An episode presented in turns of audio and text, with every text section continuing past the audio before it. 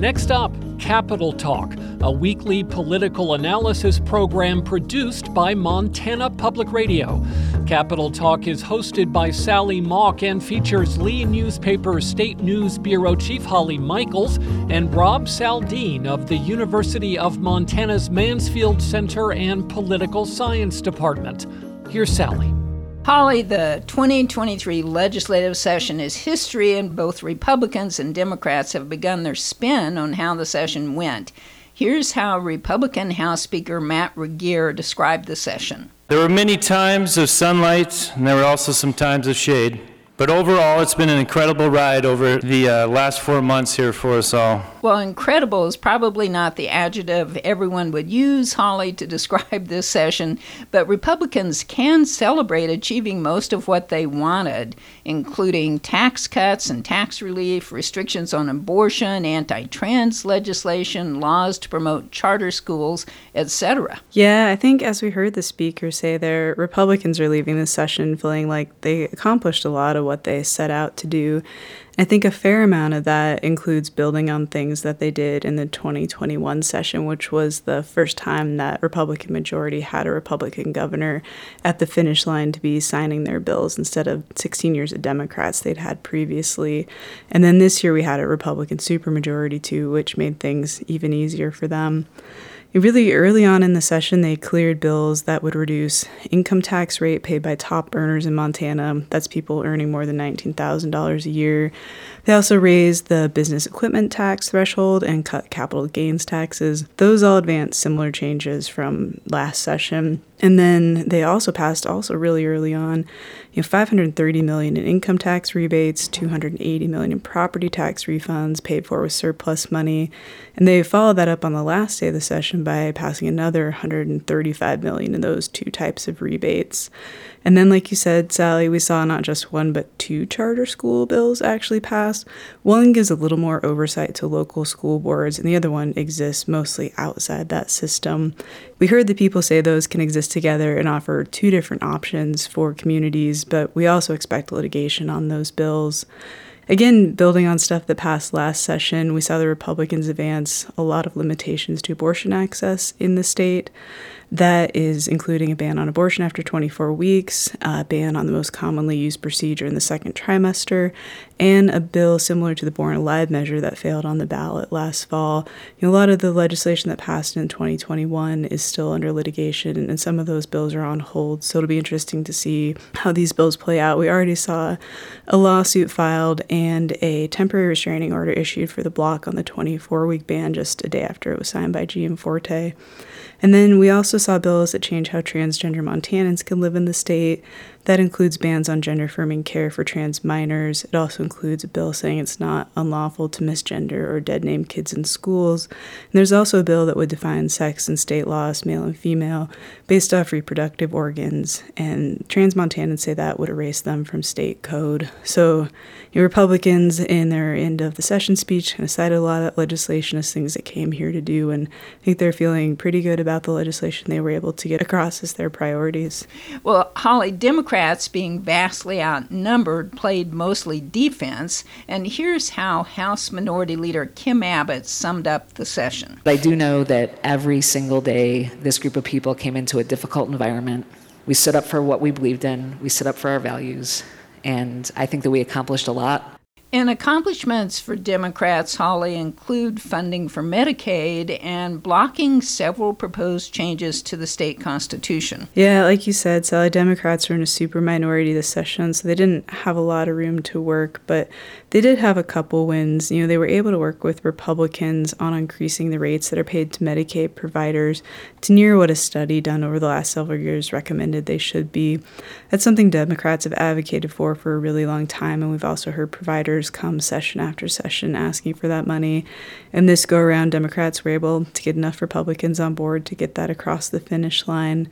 They also passed a bill that makes changes parents and daycare providers say will improve the Best Beginnings child care program. And, you know, although they're not able to knock down any of the abortion bills they oppose, they did pass a bill allowing for 12 months of birth control dispensing. They also got legislation across that has protections for people living in mobile homes and a task force to look at the issue of missing and murdered Indigenous people. And then, like you said, we saw all the proposed constitutional amendments except one fail, and Democrats are chalking that up as a victory to, You know, those could have passed with just Republican support, but Democrats were able to get enough of the supermajority to peel away for those, some of the ones they were most concerned about to fail. So I think overall, Democrats didn't sound, you know, super excited at the end of the session. They had a lot of frustrations with how things turned up, but did have some wins that they were able to point to. Rob, there may be a record number of lawsuits after this session challenging everything from the abortion restrictions to the anti trans bills, and these court cases will be expensive and time consuming. But even if the laws eventually get struck down, Republicans still see their passage as a success. Yeah, that's right, Sally. And, uh, you know, to a degree, it's entirely normal to have some new laws challenged in court. And you could even say it's a, a natural part of the system of checks and balances. But the number of challenges has been increasing, and we could have a lot of them this session. As you say, it could be a record. Montana Free Press tracks legislation noting, among other things, which bills have a legal note, which is essentially a way of flagging which bills are potentially unconstitutional. And there are a number of those that made it through, and, and there were, of course, those, those bills you and Holly mentioned restricting abortion that were passed. Certainly, many of those will face court challenges on the grounds that they violate the state constitution's right to privacy.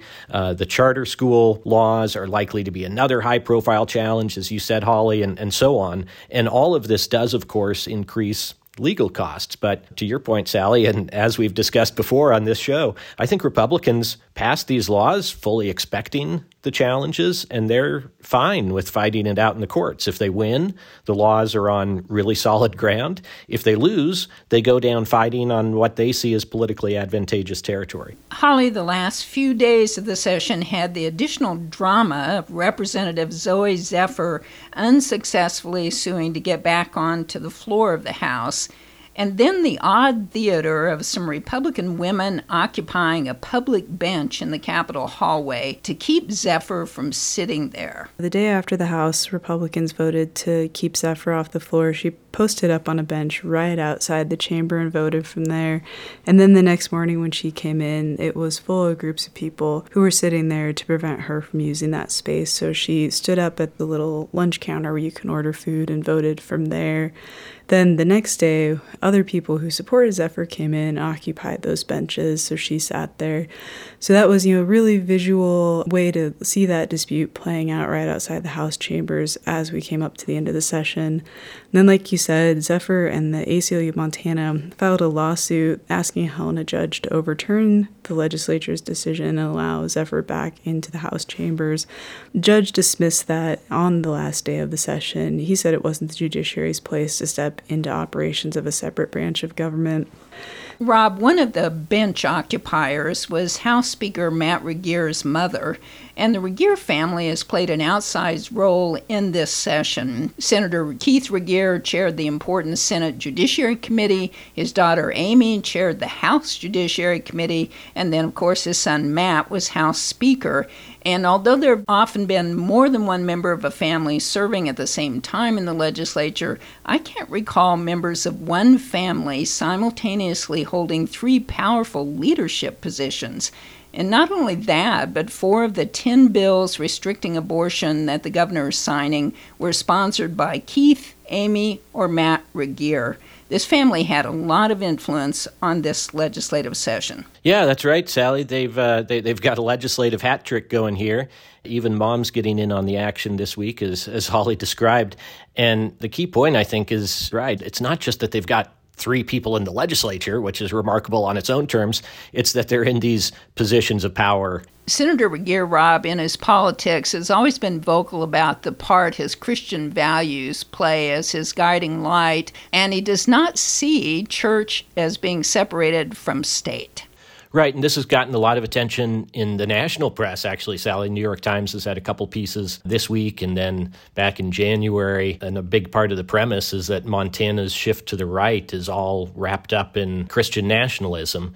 I think that can be overplayed. Conservatism in Montana has traditionally been more grounded in a libertarian ethos than a religious one, and we still see that libertarian streak in the citizenry, at least, in things like the uh, enthusiasm voters have expressed for recreational marijuana and the defeat to the Born Alive referendum last year and so forth. So I'm not altogether convinced that that's changed all that much. And my, my sense is that some of these analyses play up the Christian part a bit too much and downplay the more secular cultural forces at work. You know, the perception, for instance, that elites entrenched in their privileged perches on the coasts or in Washington or Hollywood or college campuses or what have you look down on average Montanans with contempt, things like that. Now, clearly, Christianity appears to be central to the Regier family, and, and we know that Gianforte is a man of faith and that that's central to his outlook. But in a more general sense, tend to think that in Montana, the shift to the right owes more to the secular cultural factors than religion per se.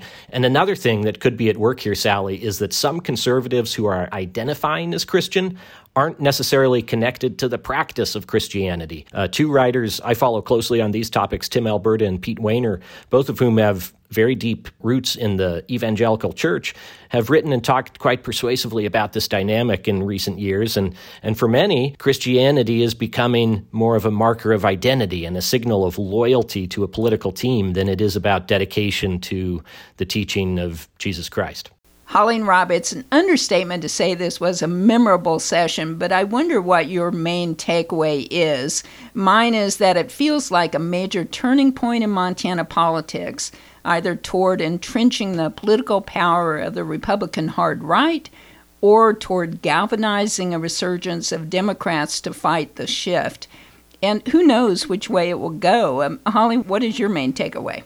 One of my main takeaways is we spent a lot of money this session. You know, we had what was estimated at the start of the session to be about a $2.6 billion surplus, and looks like we have put that in a lot of different places. We had that billion dollars in stimulus and tax rebates, refunds that we talked about earlier, and that's something I think lawmakers agree made the session actually pretty difficult because there were so many people who wanted a piece of that money to come back to their communities. So that to me was just a pretty notable thing that set the tone of the session. And Rob? Well, for me, the thing that I think will be remembered about this session is the Zephyr affair uh, from the last couple of weeks. That was a big story in Montana. It was a big story nationally. And the reason why it resonates so much and the reason why it grabbed those uh, national headlines is because it captures something about America in 2023.